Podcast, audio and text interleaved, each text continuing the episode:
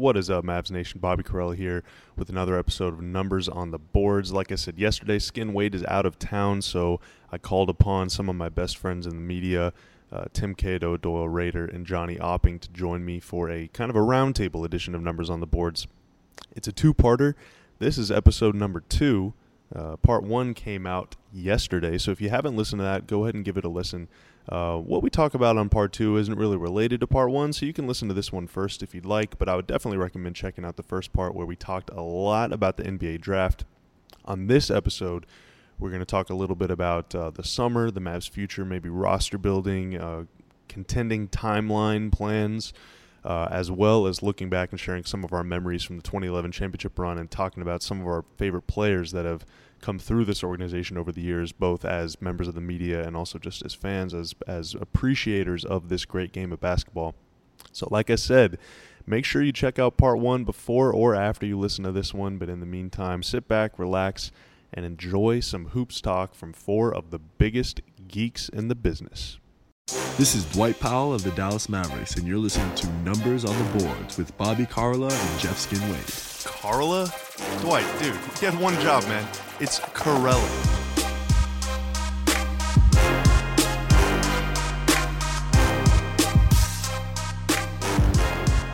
Uh, okay, so Doyle, you said earlier you made a good point. Your point was the player they draft on draft night may or may not, because they're not going to draft any other player any other time of year. You're going to draft them on draft night. May or may not influence their summer plans.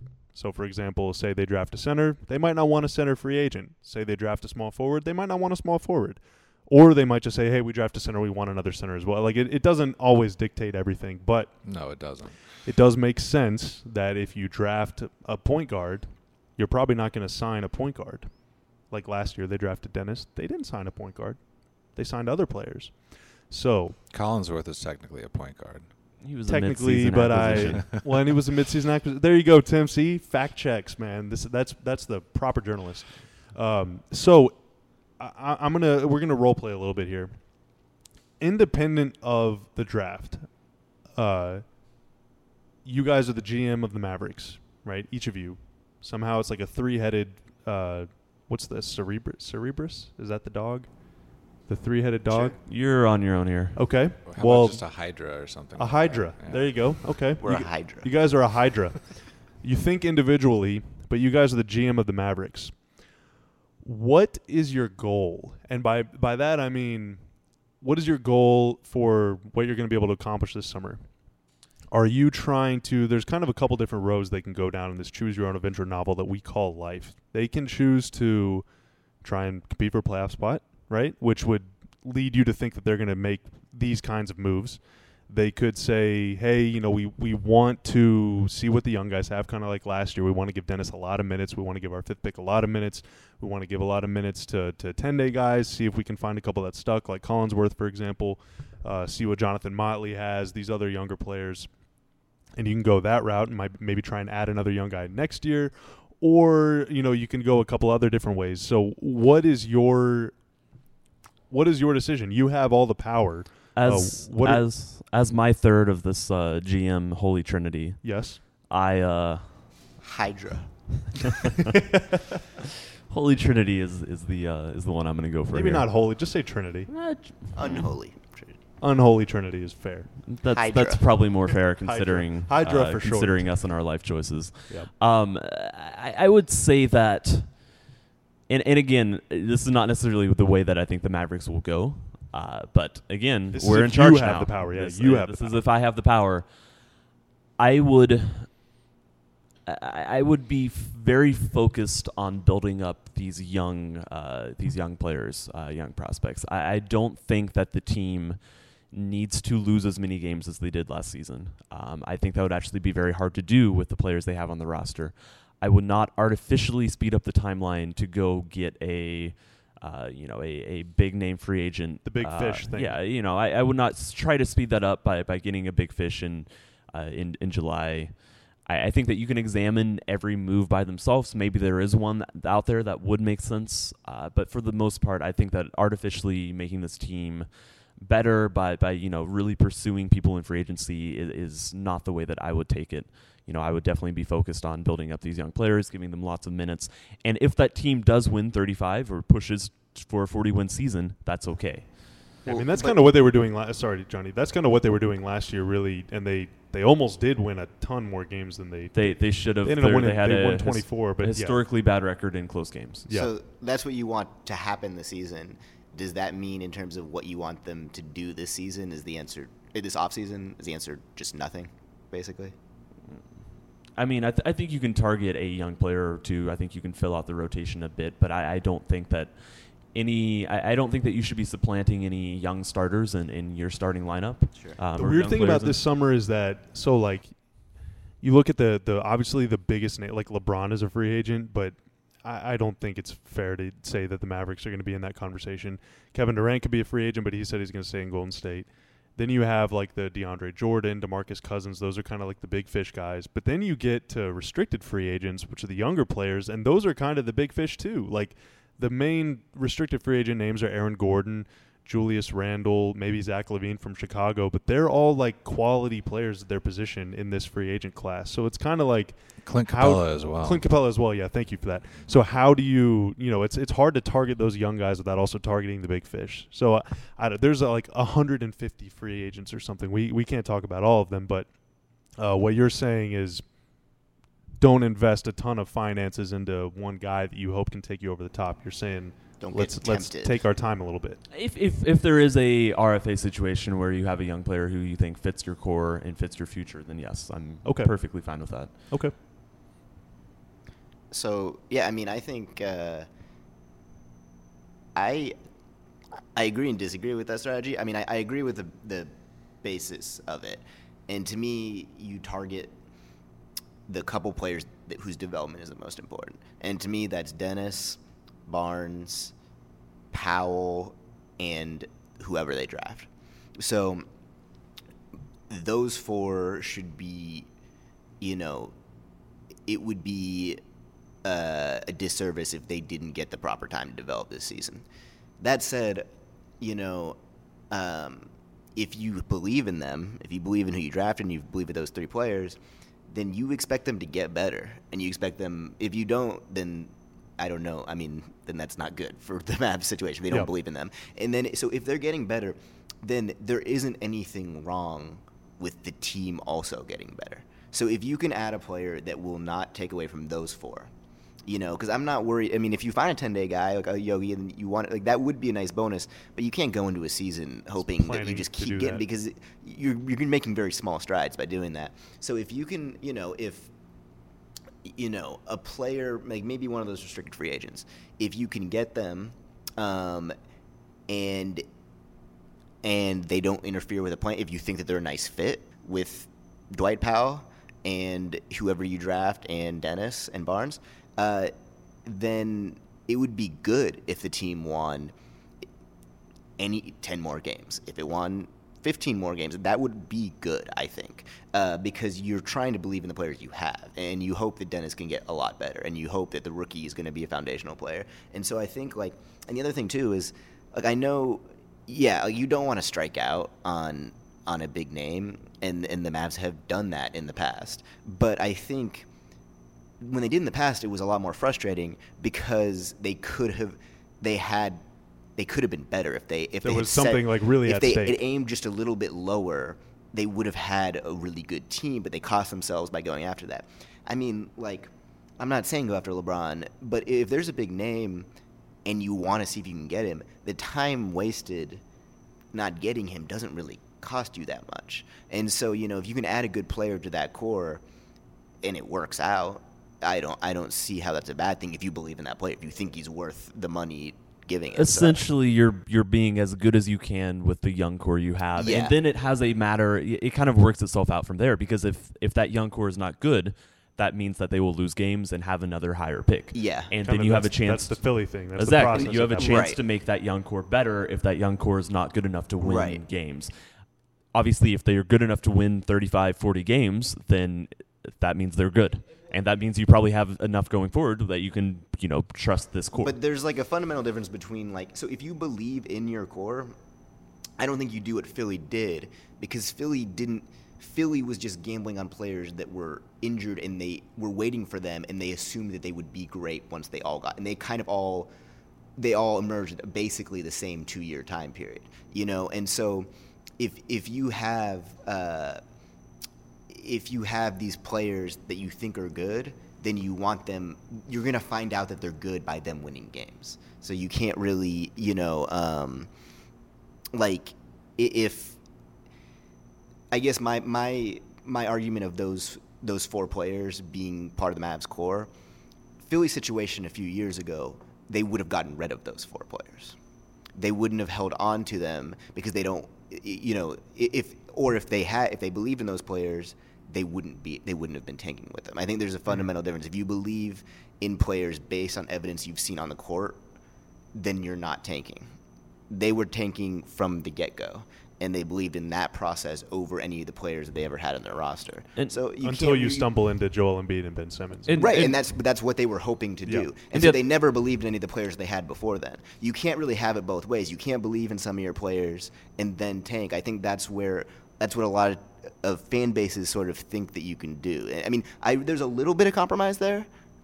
I mean, you can and you can do it halfway through the season. I mean, a lot of teams do that, Yeah. but you can't go into that as a strategy going into an off season. I think. I mean, there, so yeah. Yeah, and I think a lot of this comes back to timeline. Like with your core, um, right. it really just depends. Also, the Mavericks have a lot of money. Like Exactly. they are sitting on a bunch of money. So I fully expect this summer them- and and next summer is next summer is bigger. I think. Yeah, I mean, so I fully expect them to be in the conversation for a number of these marquee players. Like, regardless of whether it's a good idea in terms of team building or not, they're going to be movers and Uh, shakers. we're not talking about them. We're talking you. You're the you're the Hydra right now. oh, well, There's stuff you can do with cap space that does not include sign marquee free agents. You know, Yeah. Just throwing that out there. Obviously, there are uh, you know yeah, I mean, on cap, salary cap and space situations doesn't. like that. That's whatever. You can sign players no matter what. I mean, that you can just work things out. But if I'm doing anything, it really depends on what pieces I have. And you know, if I have these same pieces, um, man, it's tough. Like it's tough. I don't necessarily see what the future holds because you're looking at Barnes's contract is up in two years. That if as GM, I'm already thinking about that. Like, and in terms of what kind of future development I want to have on this team. Like, so if I'm looking at it, it's this draft and to pair someone with Dennis. But with all my cap space, I'm gonna go chase something because I don't know if these older veteran guys are going to be around on this team in the future. So if, the goal is to win, and I really think it should be to develop, but if I was to lean towards winning now and trying to make a push for the postseason, I'm going to go sign. Going to go sign somebody. So yeah, so let me pose this for you. Like, if you were like you're kind of hinting at like, well, we have a 19, we have a 20 year old point guard, and we have a rookie, a, an a oncoming rookie who we hope that will be very good for Yeah. the Mavs. And so, by the time Barnes' contract is up, Dennis Smith is 22, and that rookie might only be 21. Um, and let's say we're we feel good about them. Um, I mean, and we don't know what's going to happen with Barnes. It, maybe the Mavs would love to retain him. Maybe Sure, maybe he's a great someone guy. else tries to get him. I mean, it- we don't know what's going to happen either way. Um, so that like it, it's I think fans don't want to hear this because of how many times the Mavs have struck out, but then why except unless you just get the call from the agent that he won't even say yes why would you not go after a marquee free agent now just because if you could get him because would it matter that much if you struck out does that make sense at all No, yeah, and I Like- think that's I think that's just fine. Like, Yeah, go for it. kind of like what matters what what what even matters Like, Yeah. it's a fair approach yeah Yeah. i think that going in and knowing you're probably going to strike out in a player of that caliber Sure. i mean w- when it's kind of just when it yeah when it doesn't matter Yeah. then yeah go for it i Yeah. think it's different than striking out at a marquee free agent three years ago when there's more immediate need So, to win so to be clear, the type of free agent you're talking about in this scenario is a Paul George, is a LeBron. You know, I guess Well- LeBron James is the Like you're talking like class, the but- big, big, But big. Well, yeah, so so, I- you're I'm- not just saying a Demarcus Cousins coming off an Achilles tear. That is so well i I mean think he's, he a, still garners he's a the different max. i guess he's a like that's a different evaluation i mean it, if you just evaluate that if your evaluation is that his injury isn't gonna is gonna hold him back then that's just its own decision but yeah i mean i think like and I, i'm not trying to be ridiculous. I think I Paul George is like yeah no I don't I'm not saying the Mavericks should start preparing to court LeBron James but I think that uh, you know if you want to take half an half of your day in July uh, to a talk nice to Paul dinner, George yeah. then you know why wouldn't you? Because Can I be invited to that? I, I, I'm my guess is assuming that it is a half day. part of I- I the, thi- I of the as much as, as much as we're talking about it, and I agree with you, I think it's a very quick half day. Sure. and Oh yeah, And- and no, I- no, I it absolutely is. But I I, don't think there's anything wrong Well, with. I, I yeah, agree with and what I, you're I. I guess what I'm saying is like, and maybe I'm overstating this. Maybe people don't feel this way, but I think because fans have been scarred by striking out, Absolutely. is that the idea of striking out would be embarrassing, and there was a point where it was. I don't know if it was embarrassing, but it was frustrating, and now, I mean, it's like you know. It, why wouldn't you? You know, um, Yeah, go kick the if- if- tires. you know, if it's if he's even willing to listen, Hmm. A- and then you kind of can work your way down. I don't mean work your way down in every one, but the ones that you'd be interested in complementing the core that you have, Mm-hmm. I would say you go for it because uh, good players get you closer to where you want to be at the end of the day. And so if you can, you know, if you can get some, and you because ultimately you're we're the Mavs are hoping to build on Dennis and this draft pick.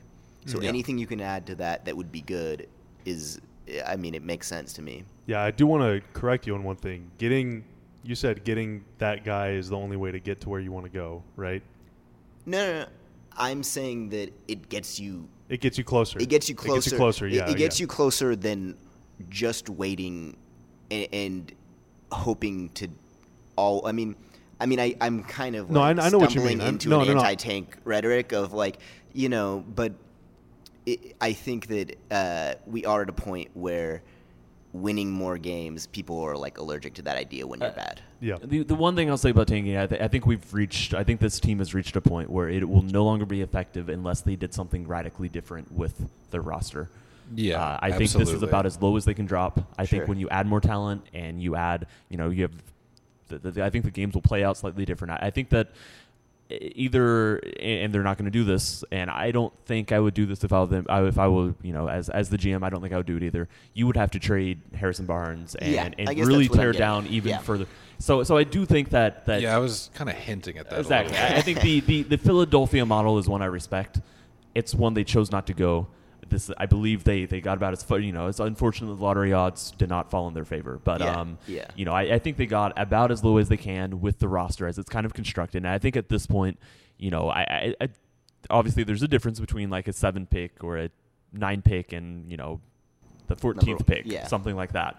That said, you know, I, I do think that it, to, to some degree we, we should be cognizant that you know they're not going to win the lottery. They're not going to have a Mhm. chance at a number one seed. They're not going to be drafting.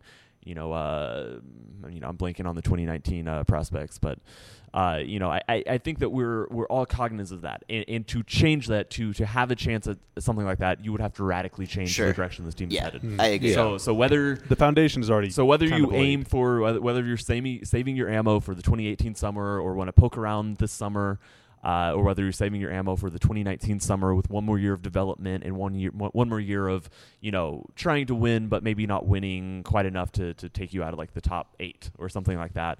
I think the path that this team is on is is you know pretty narrow. I think there's. Sure. The, uh, the the directions they can head, you know, they're headed in one clear direction Yeah, it's And time to start. it can waver better. between a little bit. You can you can be in the in the far lane, You can be in the you know in the leftmost lane uh, and, and just passing everyone, or you know in the in the passing lane, you can be in the right lane and having to break a little bit more. But uh, I think you have to be in the direction they're headed. Yeah, it's time to build around Dennis and whoever they draft. Like Yeah. it's it's that's that's it. I think, like I said, they're going to go kick the tires on some free agents for sure.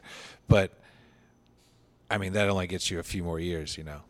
And what do you do at that point? Like, does that allow these guys to develop? Like, are they, you know, The- conflicting roles on the team? The the only concern I have, uh, and and this is this is how I think the offseason could go, is that I am afraid that the team is is not comfortable, like not competing for the playoffs. And oh, I think that's that's that's the vibe I absolutely get. I, I I'm, I know for a fact that they are you know very certain that they want to be a playoff team next year, Then, and I mean, what is? I know that. I- I, I- the- what are the worst case scenarios if that's the case? The, the worst case scenario is that you sign a player who uh, basically ruins your flexibility for the coming off seasons. You go For- all for in three on- years. You, you go all in on a an injury prone player, uh, a player who sure. would be you know something like that. You go all in, in a, on an older player who doesn't fit the timeline at all.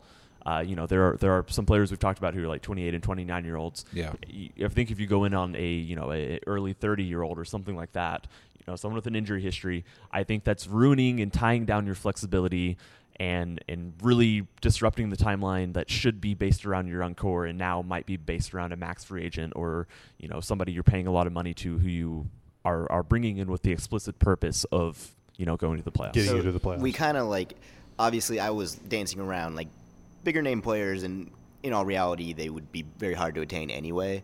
Um, so that might just have been a, a, a moot point. But so, like, how do you guys feel? And I guess this is obviously depends on like what the contract would be, like what, how much time, how many years, and for how much money. And if we can't really put a number on it, maybe it's hard to answer. But you know, is it just pointless, or, or not just pointless? Is it a bad idea for the Mavs to go after, uh, or sign straight up sign a player along the caliber of like a Avery Bradley? Is that is that good, bad, or doesn't even matter? So what you're saying is like A good player, not a big fish, but like a a medium fish. a team that plenty of teams, plenty of good teams would love to have. Uh, you know, if he's healthy, and I'm not. saying I mean, Avery Bradley has some injury problems, but pretend he's healthy. Someone around that Well, you're just player. you're talking like the 77, 78 on 2K kind of guys. are like- Exactly, you, want- yeah. you want to have a lot of those. and, and yeah, exactly. Uh, and obviously, they'll probably overperform a little bit on a team with less talent. Mm. Um, is it? a- And uh, like since we said like since I said everybody like let's say someone who maybe has a good reputation as like a professional it's and that doesn't have to be the big point but it's a positive is that like is that good is that a good idea because you you got some mentorship and you you're gonna win some more games or is it just a bad idea You're saying br- bring more JJ Bareas into the fold. Essentially, is what you're basically talking about. yeah I think it's situational. I think I think it depends, Depends on who who the is. player is, what whose minutes they would take whose minutes they would Yeah. take, uh, how many years that you would need be signing with him, how much money are you losing future flexibility by signing this player who perhaps would be duplicate, you know, duplicate with a, you know, like like you said, whose whose minutes are they taking, stuff like that. I, I think it's a totally situational thing. I think that you can examine each free agent, you know, kind of in a vacuum, or I guess not in a vacuum is, is the entire point that I'm trying to say. But you can examine each one individually and be like, okay, yes, no, yes, no, yes. Uh, I, I generally would shy away from that this summer, uh, personally. But I think if the right situation came up, you're like, okay, this is a player who will now fit into our core, and we have a chance to sign him this summer, and we obviously will not have a chance to sign him next summer. Sure, I, I don't think that's off the table, you know, fundamentally, just as a concept. I think it just depends on who it is. Yeah, well, there's one guy that I've I've kind of taken a liking to over the years, um, Kyle Anderson. I think he'd be a really solid player on a lot of teams. He's a restricted free agent. All signs kind of point to the Spurs are going to extend him the qualifying offer and re-sign him. But you know, if he got away, that that would be a player that I think could come off the bench for any any team in the NBA and really contribute. yeah I think it's a good There's always going to be guys like that, like uh, Al Farouq Aminu, for example. It's Mm. Well, I somehow mean- he slipped to minimum the year the Mavericks got him. It's But because he wasn't playing that and I well. mean the some yeah and sometimes that just happens hmm. and like I mean with I mean yeah I mean there's and there's the players maybe not the minimum but there's players where you kind of are it's July 9th or something and you're just kind of thinking or July 15th and you're just kind of thinking this guy is clearly going to be cheaper than you know. And maybe that'll be like an Evan Fournier or Or a, uh, or a I- Corey Brewer. or- yeah, I mean, well, I mean, if you think you're getting him for less than the max, I think That's Doyle's guy. For those who are, for those who don't know. Doyle's favorite player all time, probably right after out after like a Dirk. Probably, yeah.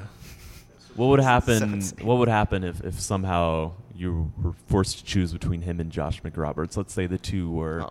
Both number 13s. Both clinging to that cliff and exactly the two exactly. most you have you have time to you have in Mavs time to rescue one. Man. I'm Well, shocked just taking the Corey, uh. Yeah. Corey used to have a goat, so he's probably a little bit more springy on the rocks. So he's probably going to save himself. Wow, so you're gonna reach for McBob? Hey, I got two arms, Dude, man. Corey Brewer is a 2011 champion. This was this was not the uh, the hypothetical that was supposed Yeah. to. I feel like you Yeah. cheated a bit, but this is not my podcast, so Yeah, it's not. It's not. I- so don't I even can't- pose. I don't. I don't make in, the rules in here. Tim's hypothetical, one of these players is dying, so uh, you have to answer the question. I think a lot about this. NBA players dying. so uh, basically, I think w- the conclusion we've come to in the last 30, 45 minutes is that team building is easy, and uh, the Mavs' path back to to contention is is very simple, and it, it's going to be very linear as well and, and rewarding for all of us. Where do you guys want to celebrate after the championship in 2021? In twenty, in a year from now, The Dirk mural. I, I'm giving course. them. I'm giving them one season to jump up. You know, Kyle Anderson. exactly. exactly. Evan They, Fournier. they just need a season to gel. That's what I'm. You think the Warriors can guard them? Hmm. I doubt it. I think the key to all of this, and obviously you guys know this. I'm not talking to you. I'm just talking to to the to the the folks at home or in the car, wherever they may be listening. Is just this is going to take time. Maybe it's a year, maybe it's five years, but um, generally teams that are at the bottom return to the playoffs at some point. Uh, Sacramento is kind of an exception in recent years, but for the most part, the league is very cyclical. And as Rick Carlisle said, sometimes you have to get really bad in order to get good again. And um, yeah, I mean, I Sometimes it takes a decade. Sometimes it takes a very long time, and I, I don't think the Mavs want it to take that long. But uh, yeah, like you guys have said, they're they're closer to being good than their record would indicate. But I think clearly, watching Houston and Golden State go at it for seven games, they're further from the title than we might want to admit. But that doesn't mean they're far from 42 wins, 44 wins, 48 wins. You know, And and I mean, all the reason it was so hard to talk about it is because of how important this pick is. yeah, we just don't know until we see. Yeah, and what who it is. and what they what they think about the guy that they feel the best about. You know, if they get the guy that they realistically feel best about, you know, how they feel about him going forward is how eh, that's what shapes everything. Well, you know? we're not going to know how they feel about him immediately either. It's going to take some time. Yeah, But- I mean, this, this I mean, the, the day after the draft, they're going to love whoever they get. But, Oh, but sure. yes, You could But feel yes. great about whoever you have, but if he can't play, he can't play too. You know, I that's mean, that's yeah. the thing. Sometimes you just don't, especially if they do go with the center. Sometimes it takes centers for like Julius Randle, for example, had a career year. A year ago, people were like, "Where? What kind of money is he going to get?" You know, and then he comes out has a career year, and all of a sudden he's one of the top free agents. Contract year. yeah, yeah, contract year. Clint Capela this year was kind of a breakout year for him. You know, Rudy Gobert even I think he had his fourth year he was very good. So it takes centers three four years to to get up to speed. You know. Sure, and that's why if they take one, then we kind of can see the timetable. Except the two I with. like, who are perfect and Yeah, who are who are perfect. Yeah, yeah. But I mean, it, it's gonna it's gonna be a process. So just stick with us. We'll be continuing to entertain. Should you trust it? uh, that what you're getting stick at? with it. Please Uh, dump that joke. stick Stick with please, the please, process. please Stick dump with the that process. joke. Stick with the process. Uh, before we get out of here, we do need to look back on the last time the Mavs climbed that NBA mountain. It was also the first time that they climbed the NBA mountain. We are talking about the 2011 NBA Finals. We were recording this on June 12th. You were listening to this on June 13th, hopefully. But uh, June 12th Could is the June anniversary. 14th. Maybe June 14th. Maybe even later than that. Flag Day. Hey, I, I- I'm celebrating for sure. Um, that was the day that Dirk and the boys brought home the championship against the Miami Heat, 105 to 95.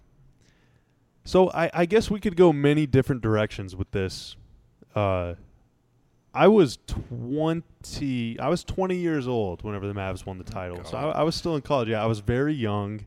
Um, basketball was still limitless. Like the possibilities were endless. And in at the time, I knew like kind of this was this probably wasn't going to happen again. You know, given the, the the age of the roster and the contract situations with everybody and whatever. So it kind of like felt fleeting, but then at the same time, whenever you win, you feel like immortal. You're on top of the world, and and all. It's kind of like just whenever they lost in 06 to the Heat, I was thinking, man, they're going to be back next year, and it looked like they would, and obviously they weren't. But I guess all of this is a, a long way of saying like it felt really good whenever they finally won the championship. And uh, Yeah, that was a long way of saying that. yeah, it was a very long way of saying that it was awesome. Bobby had fun. It was awesome.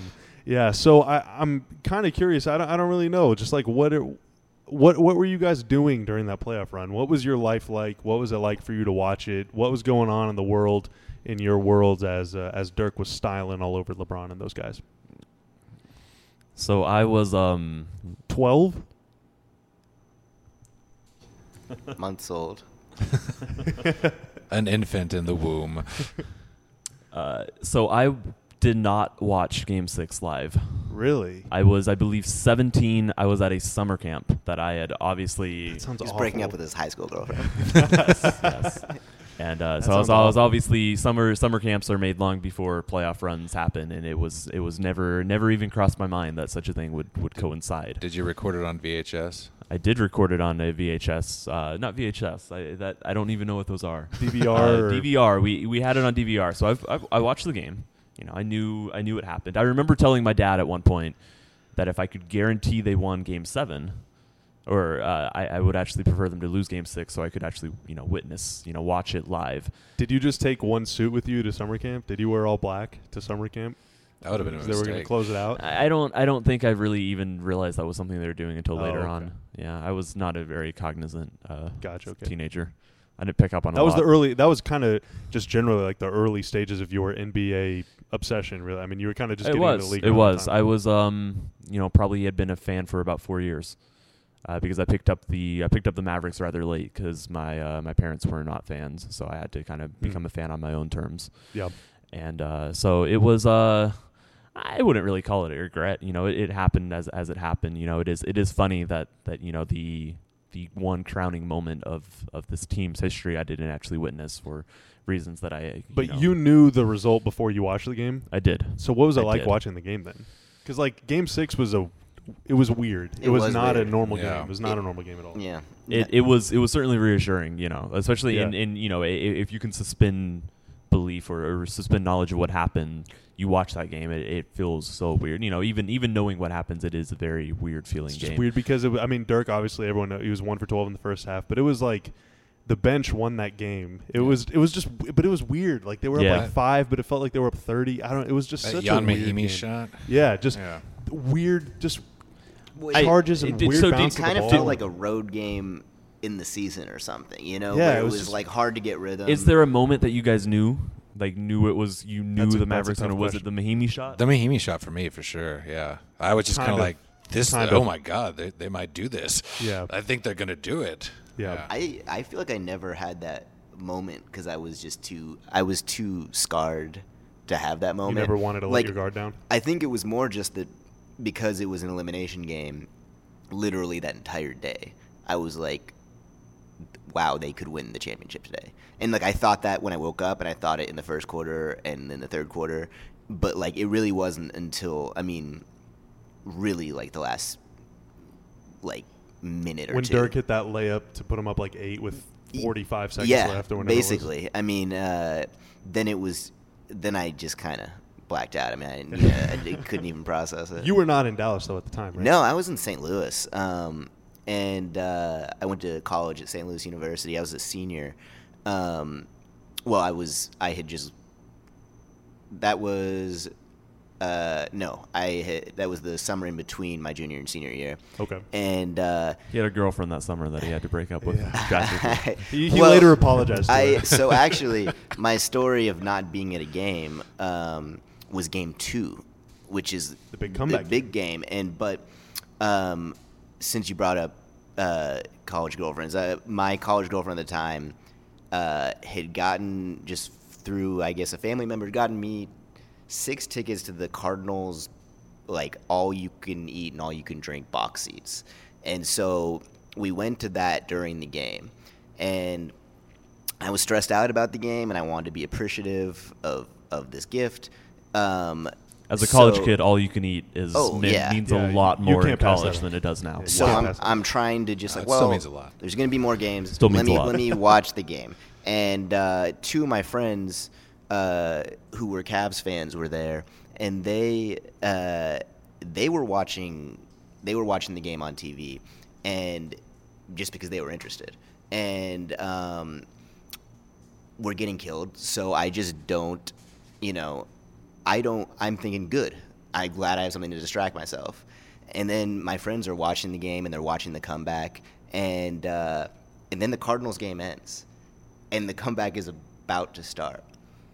I was in no shape to drive, uh, and the only Because you ate you ate too many nachos. too many nachos. That's that's all you can eat. You know, all you, and so uh, so that girlfriend was the only one of six people uh, that could drive, and so we're leaving Busch She had a Stadium, and yeah, and uh, crammed into a car, two people in the trunk of a 4Runner, and this comeback is literally taking like the duration. The comeback is happening over the duration of this car ride back, Hmm.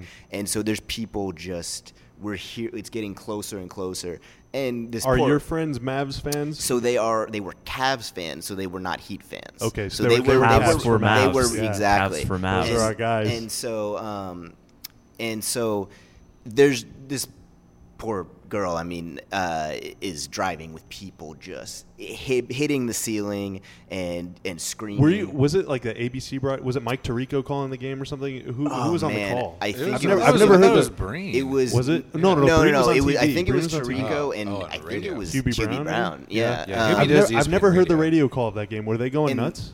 Oh, so they were going nuts, and um, and we Mike get, Breen was like losing. we his get mind. to the Yeah. parking garage and like sometimes the radio can cut out so you know my friend just says you know uh, tells her just park park outside park outside so we just park and dirk hits the three and then we just stay in the car and and I and it, you know and dirk hits the layup over Bosh and we just go crazy um, and then this was this was my birthday.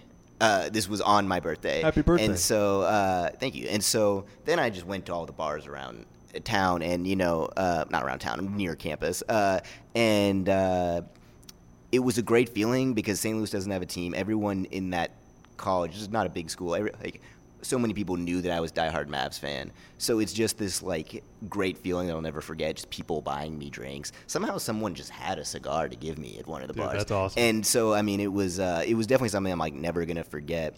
And then to be able to like have that memory, unlike 06 or 07, have that memory, and then it's attached to the eventual championship. It made it. You know, I would have. I would never have told that story again if the Mavs ended Yeah, up 'cause, like losing. uh, Dirk's layup against San Antonio was a great play that we'll never forget, but they ended up losing in the yeah, I, I'm so, not like, going to tell the story of where yeah. I was for that, but yeah, I'll remember that forever. Just like, and it's kind of that crazy thing of hearing it and having to focus on the radio uh, is, you know, when you're not super sober. I mean, is like that's it kind of ingrained in a way, and then getting You've to see the and you've highlights. seen it, obviously. Yeah, then you pair it with that that memory. I mean, it was I like it was. I'll definitely never forget it. Mm. Doyle, so I want to preface asking Doyle for his uh, tales from the run by saying that you've told me before, I believe when they lost in 2007, it might have been when they lost in 2006, but I believe it was in 2007, your reaction to them getting kicked out of the playoffs was going and laying down in the middle of the road. Yeah, So- that was that was 2007. So you're pretty you're pretty low with the lows. I'm going to assume you're pretty high with the highs.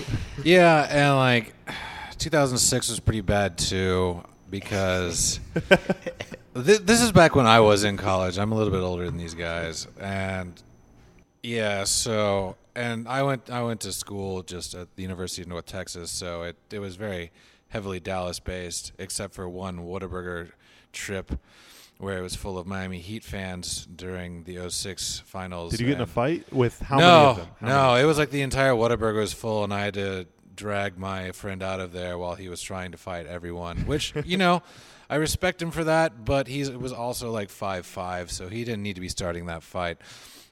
Uh, He was expecting yeah. you to back him up because you're you're a, a much bigger fella. Yeah, a little bit.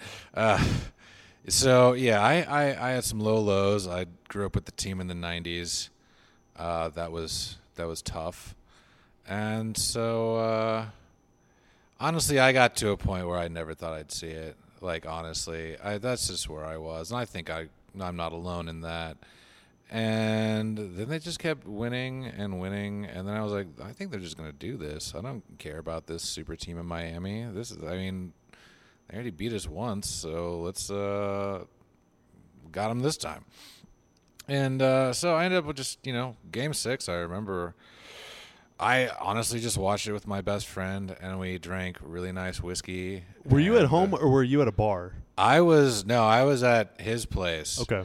And watching on a big old TV with surround sound, it was kind of nice because I don't have amenities like this, so it's it's it's a it's a joy to enjoy them. Uh, and yeah, and then they won. I cr- teared up a little bit, but uh, for the parade, huh? What? Did, did I mean? Did we all cry? Let's like let's all be real here. No, I definitely almost, did. I Almost, did. but I did not. I did don't not. recall, I cried in 2006. I definitely cried in 2006. I, I I cried. You cried too, Doyle. right? Yeah, I cried.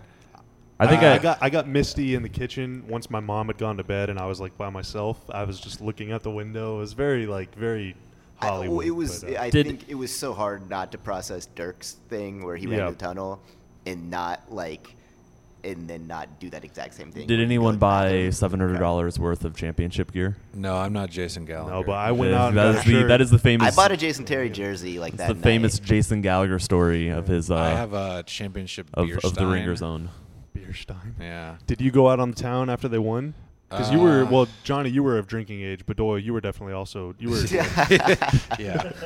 uh, uh, all due respect, but you were what 25, 20 or no? When they won, how old were you? 28, 27? 27 or 28. Okay, so you yeah. were yeah. So you were well versed with uh, lower and upper Greenville and uptown and Deep Ellum. Yeah. Where'd you um, go? I don't think I went out that night, honestly. I went out during the parade. And Did you, were you at the parade? I Were- was at were the any of you guys at the, so Doyle, you were at the I parade. was- I was at the parade. Okay, I was. I was. I uh, yeah, I went out with some friends the night before, and they lived at uh, Southside and Lamar, and so we just walked over from there, and we're all you know, I'm with one of my buddies who I started my you know blog with years and years ago, and actually we started it the year before the championship. I've just known him for that long, uh, but we're we're in like a I think he's wearing a kid, but he's wearing like the green, like the newer kid, and I have my like rookie away kid on, and like we're walking over thirty, and cars are just like honking like crazy, and we're just like, yeah, and, like there's a whole group of us. We get to the parade, and we have a pretty good time. We were really confused by the fact that Jamie Foxx was in the parade. yeah, he just kind of claimed the Mavs. At I some think Jamie point there. Foxx just kind of isn't he from? he's from Tyler. Texas, Tyler. Yeah. yeah. I think he just wanted to claim. He he seems to like claim sporting. No, events. dude. not as bad as Drake. I would claim that team too. I Sure, mean, why not? That was a great team. Yeah. Uh, and then we uh, then we uh, went to City Tavern afterwards and had a lot of nachos. Oh yeah, no no chef salads there. no, no chef salads. At, Oh, at that's City great. Tavern. Yeah, my my stories from that playoff run include uh, in game three of OKC, which is the game that they they went up like twenty six to two or something in. They just had this huge lead. Uh, our TV crapped out, and and to that point, we were still rocking the standard def, like big, hefty, square picture TV, and it crapped out. So we actually had to pull out a, a 19 inch TV and watch that game with a like a magnifying glass over the TV screen so we could see it. Wow. And uh, we went out actually to a Does the uh, science check out on that? no, no, it's, a, it's it's like a it was like a thing. My dad pulled it out. He'd had it since like the seventies. I don't know. It was it was awful. So I think on like earth? at halftime or something we Got a went. telescope. we went to the roof. No, so like at halftime or something, we went to Best Buy. We bought a TV. So we just got an. eight- So my first HD TV experience was watching the Mavs beat the Thunder in the playoffs. So that was pretty awesome. Uh, game two of the finals, I missed that first half of that game because I was at a knife skills cooking class with my mom. that You I don't have to her- admit everything. No, I don't care. I don't care. I got it for her for Mother's Day. That was like my gift to her for us to go, or maybe she had got it for me for my birthday or something. Because Mother's Day and my birthday are like right around the same time, and um, at the time I was wanting to get more into cooking because I was in college. You know, I, I wanted to take care of myself, and neither of us thought surely. First off, they'll be in the finals. Second, there will be a finals game at the same time that we're at this class. And it turns out, obviously, there was. So I missed the first half, got home in time to see them smoked, and I was very upset. And then, obviously, they made the comeback. And then game six, watched it from my home. And um, yeah, once Mahinmi made that jumper, is kind of when I was like, this is this is gonna happen. But none of us. It was just me and my family. We like locked ourselves in the house. Nobody else was allowed. Everyone knows uh, we're a Mavs family. Obviously, I work here. My mom worked here for 30 years before I did. So. Um, everyone wanted to like kind of be part of it with us. We're like, no, no, no, no, no, no, no, don't. And uh, none of us were saying anything. And then when Dirk hit that layup from Kidd with I don't know 50 seconds left, that was when we kind of knew like this is gonna happen. And uh, after the game, we chugged a bottle of champagne, and I was underage. Just want to say that. Yeah, I was 20. This is on the record. I drank some champagne. I'm calling the FBI right Yeah, now. No statute of limitations there. And then uh, You can because drink I'd with had your parents in Texas.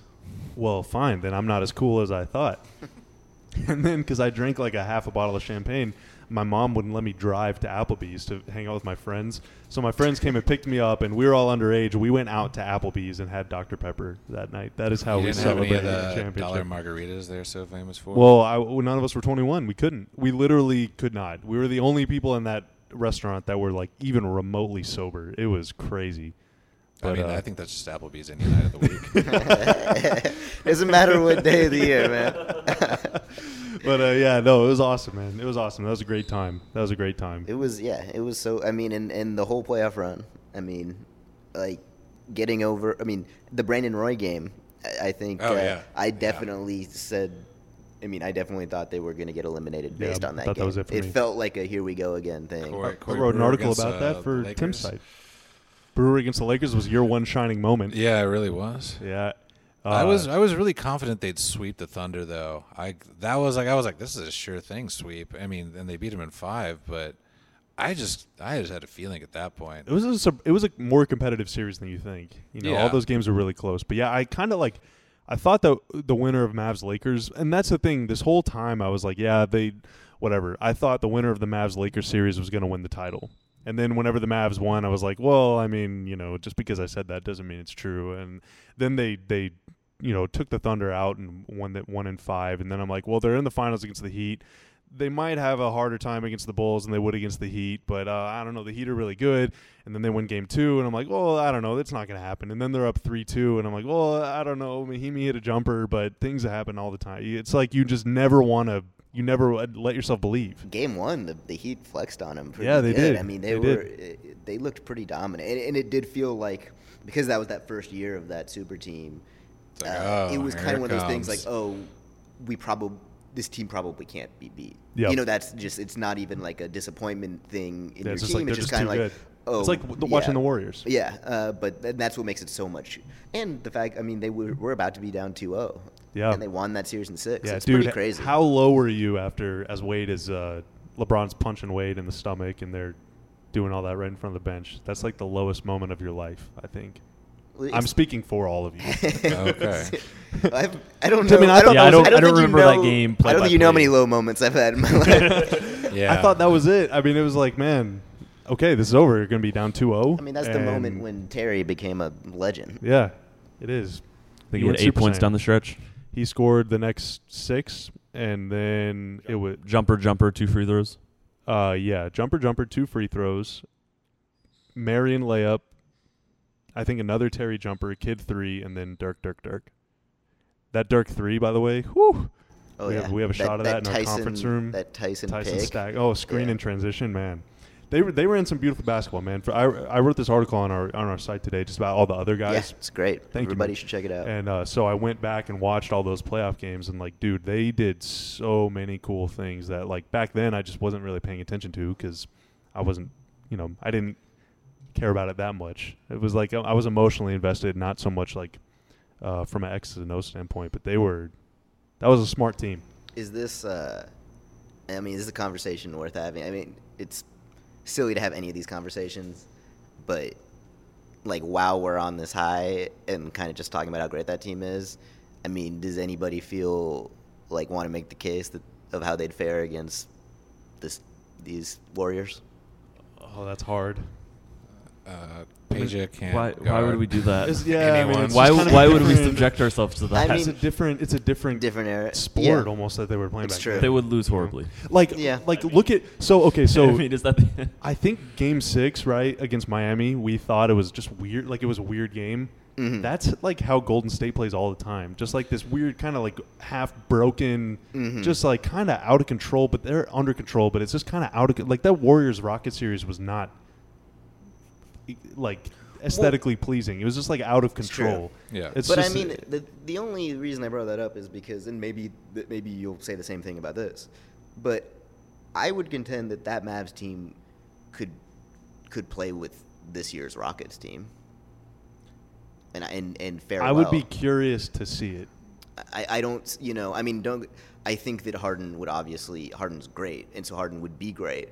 But I don't think that he would have some huge advantage against that Mavs team. I think that's a defense that can that could play Harden very Dude, well. Stevenson you've and got, Marion You've got and Stevenson and Marion and Kidd, Kidd. who are all good defenders, and you've got a rim protector.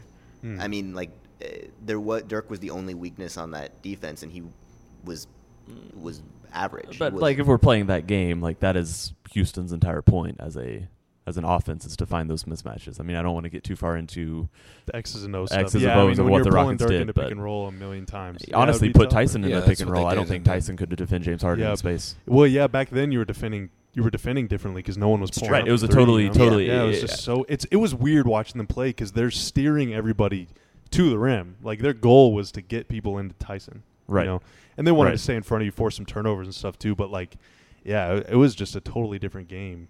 Totally different game. Like the league average for three point attempts that year, I think was like 18 per game, and the league average this year was like 29. yeah, I mean, it's just so it's so different. With the Rockets averaging about 42, I think. Yeah, yeah, or 42? Is maybe that right? even more, maybe even more. Yeah, Might have been slightly more. And It was your in the 40s. the, Rockets pick and rolled Dirk like crazy like a few years ago in the playoffs with uh, what Josh Smith. exactly. It and was- they, yeah, and they it did it was- with, was with a won less 4-1, formidable yeah. cast. Yeah, Yeah, they won So- four one. They, that that was just brutal. Yeah. Yeah, so- although like that series, and obviously four one is pretty lopsided, but that series was a little closer than that. Really, I mean that There game was. three they lost They- by they should've two. I think. game yeah, three, should have won game three, and maybe if you win game three, you don't win game four. Who knows? But uh, yeah, game two was close until the the pick and roll disaster in the fourth quarter, and obviously game two was kind of has an asterisk on it for another reason too. But um, yeah. I, I don't think that was an inappropriate question to ask, but I just think it's a it's yeah. impossible conversation Definitely. to have. You just can't. It's t- Yeah. hard to talk about, about different eras. Um, my hottest take about that team is that there is no second best player on that team or second most important player. Like everybody w- was equally important, and I know that's a participation trophy attitude to have. But if you take Terry off that team, they don't win. If you take Tyson off that team, they don't win. If you take Barea off that team, they don't win. Like everybody That's mattered Yeah. way more than on I think on your average title team. But Johnny, one question that you posed that was pretty interesting is if you're buying one of those guys who's not Dirk, they walk into your bar, who are you buying a beer for first? Yeah, I think that's yeah. I think or yeah, they all I, think that's a better way of saying who's the second best player because this is like Sure. who's your guy? Well, I think, and you could even, if you wanted, you could just open it up to Mavs all the time. I mean, I think, uh, and I basically, I mean, obviously, if Dirk is just number one, and that's obvious, but yeah, I mean, if, if they all walk into the, you know, everybody has that, so every fan of their team has that, like, there's plenty of players. If they walked in, you would want to buy them a beer. You want to be able to say, I bought so and so a beer because they brought you all that joy. I mean, uh, so here's six dollars and fifty cents worth of thanks. yeah, exactly. it's uh, you know we're even, uh, and uh, I think if they all walked in and you could only buy one of them a beer, like what kind of order would we go in? And I I think Dirk obviously is the Dirk is number number one. Except for Doyle, Corey Brewer's number one for. After Dirk. And, and we can talk about the order, but I think I think we can talk about three on in ranking. But to me, if you're factoring everything, if you've been a Mavs fan for for over a decade, uh, maybe two decades or more even, then I think the answer is definitely Jason Terry. I mean, and there's a lot of reasons. I mean, is he? I actually don't know. Is he the the longest tenured teammate Dirk ever had? Uh, probably. he's gotta be, he was right? here from 04 to 12. I can't So imagine that's anyone eight who's ever years, played yeah. with Dirk Could be longer. Devin Harris, though not consecutively. Yeah, Devin Harris maybe. Um, Barea. but I mean, that's it's a huge Barea, honor. like, actually, the- Barea. Yeah, Barea's been here 11 Barea years. has. Yeah. That's 11 years. crazy. Yeah. Yeah, I mean that well, that So you said like all time, like I mean that's a I I, th- I think it's and like I would imagine, I would imagine like the player, like if if the player is presented with these stakes, like they would also see, they would also see it as a huge honor, though. Like they would be like, okay, you you have like been poring over this question for a while, and so like Well, if I- you choose me, like it's big, and that's why. Well, I think one thing that you could I don't I think it's a small right. factor, but I think what you could you could factor in like a little bit of who would be fun to have that beer with. Well, that's why I picked Dominique Jones. okay. I di- this isn't that I hard. Come on, this. guys. I support would you this. recognize Dominique Jones if he walked into the bar? Um, Would you recognize I him plead over the Mo fifth. Ager? I think one thing Ah, too. I don't know. what One of the reasons I wanted like. to say I know he makes Terry music, though. is because I think a lot Got of a Grammy. fans, like maybe I'm wrong, but I think a lot of fans would still answer that question, Steve Nash, and I think that you objectively have to put Terry too, and then you could talk about putting Nash ahead of people on the title. I think that's more for a longing of what could have been, but like Jet is like the what was. But Terry, Terry, I mean, I'm sorry, Nash. I mean, people just loved Nash so much. Hmm. I mean, people just people. Like, I think Nash was more people's favorite Mav than anybody besides Dirk. I, I, I would. Have A lot of my friends like Nash more than Dirk. Yeah. back then. And at that, yeah, at that time, I'm sure it was very close. I Kinda mean, split down the middle, Yeah. I think you Andy to, would be very fun to have a beer with. He would be. Yeah, I think you have to recreate the loon, and then you can. ha- That's go- exa- yeah. and I mean, yeah, and there's just those. If you live in Dallas, you've heard the stories of Dirk and, Yeah, and Nash. Nash at the- I at mean, the so- okay, so Doyle, if if you know, if I'm taking number two off the table, if I'm putting Terry 2 Mhm. who's and and any other all the Mavericks walk in, who's number three for you? I mean, that's tough, man. Or do you feel passionately enough about somebody else to knock Terry off? Yeah, if you yeah, if you want to make the case, you can knock off Terry. No, I You'd think be wrong, but you can. yeah. Why are you booing me? I am right. I, I think like if if we're gonna like go historically, maybe Blackman. Okay. Yeah, just Is because. that what you feel in your well, like? But so you would buy that beer? Yeah, what if it's like I your mean, life- Because your you answered that in a way that didn't feel like those guys walked into the bar and you took the beer to Blackman. I mean, I have less connection to like the '80s Mavericks than I do like anything else. Okay. Uh, this is a personal question, though. Yeah. This is Um, a weird question. No, it's not. It's amazing. In This what? is a very weird framing of, just a weird way to frame what is the who are the greatest Mavericks in your eyes. it's not greatest though. It's favorite, right? It's but like it kind I of mean, is. it's- like it's- it has devolved into who is like the greatest in your eyes. Like that is No. essentially. Who what do you we're- feel No, most I mean, who would indebted you to? wanna- Who would you? I mean, Then why did you laugh at me when I said Dominique Jones? Like this is a very so personal you opinion would, that I've been well, because I cultivating don't for believe years. you would actually do it. I think you would. You would not go near him with as a uh, as a longtime Dominique Jones fan, I just I mean- don't appreciate your disbelief in, in who I would buy beers for. the two players I've Where been did most Dominique passionate Jones go to about. college? You know what? Let's not worry about the personal details like that.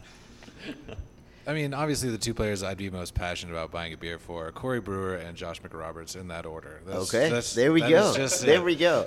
I like see, and that's a good answer. Yeah. You bu- like, But, how like- happy would Doyle be to buy Corey Brewer? a that would make your life, dude. Oh. Oh yeah, absolutely. Like You- it, I I could just like go off in like the the sweet ether and like you would just float away like the Red Bull guy. I mean, yeah, I would. Well, so so Bobby, who would you buy a beer first, Tyson Chandler or Shawn Marion? Ooh, uh, well, I would definitely buy Jet. f- Oh, see, you know, I if it's between those two, uh, I think I'm going Marion because I think he'd be more fun to drink with, And he was there longer. and he was there a little longer. You had more and memories Seeing, of- yeah, seeing it. Well, I mean, Tyson was here in 14, 15, so I, I was around those guys for one year each. But uh, Sure. I don't know. I just really respect Marion. I think I, his game is so unorthodox. Uh, I think that he's like way underappreciated. Uh, I think he should be in the Hall of Fame, which is a very hot take. Um, And he's cool No, enough I- to go drink a double wide, so you know. yeah. So uh, yeah, and, and he hangs out at Lake Lewisville. Like I don't know, Marion is just he's so cool. He's just cool, and Tyson is awesome too. Choosing between those two is impossible because like, dude, I you, I- you respect Tyson Chandler so much, but yeah, I think that the only person that would threaten Jet and number two for me is Jason Kidd. Okay. So I okay. So Tim, would you like? I mean, he kind of put it out there. So eh, would you? What about between Kidd and Nash? Who would you buy a beer for first? Tim doesn't like this question at all. He's been making I'm- a sour based face. on I'm, since I'm personal we life I'm, choices. just, I'm, I'm this. growing. I'm growing quite hungry. Is is Oh, more my, wow. uh, Oh wow, big time in us. Um, yeah, Got sorry. too many Tinder matches to pay attention to. I never watched Nash on the Mavericks. You know, I wasn't watching the team in Okay, okay, 2003, then that kind of makes 2004. it tough. Yeah. I, I never felt like I had a personal connection to Jason Kidd. I was never, you know, like obviously he means a lot as an important, but you know, if buying a drink is obviously as as we debated is it's a very personal decision that we're debating here. So I never had a personal connection to him. I mean, I guess it'd be like probably Jason Terry and Tyson Chandler in some order. Okay. What about would like would more recent guys like uh, Monta, for example, factor in that conversation? or Uh, I, I would say that it, once you get past the obvious ones, I, I there's almost niche people that I would you know like Yeah. I, I was always like uh, w- kind of as I became a fan, you know, I there was so much hopes and dreams put on really ridiculously in retrospect, but like, oh my God, Gerald Green, you know, what what a what a cool player, and then he Okay. literally Oh, dropped yeah. out of the Yeah. league after that. Uh, Roddy B is a bit more obvious answer in that Yep. in that respect, but you know, there's a lot put on Roddy B as well, and you know, that was also you know someone who you know who was a awful interview, but as as I uh, I did try to interview him once, very poor at that.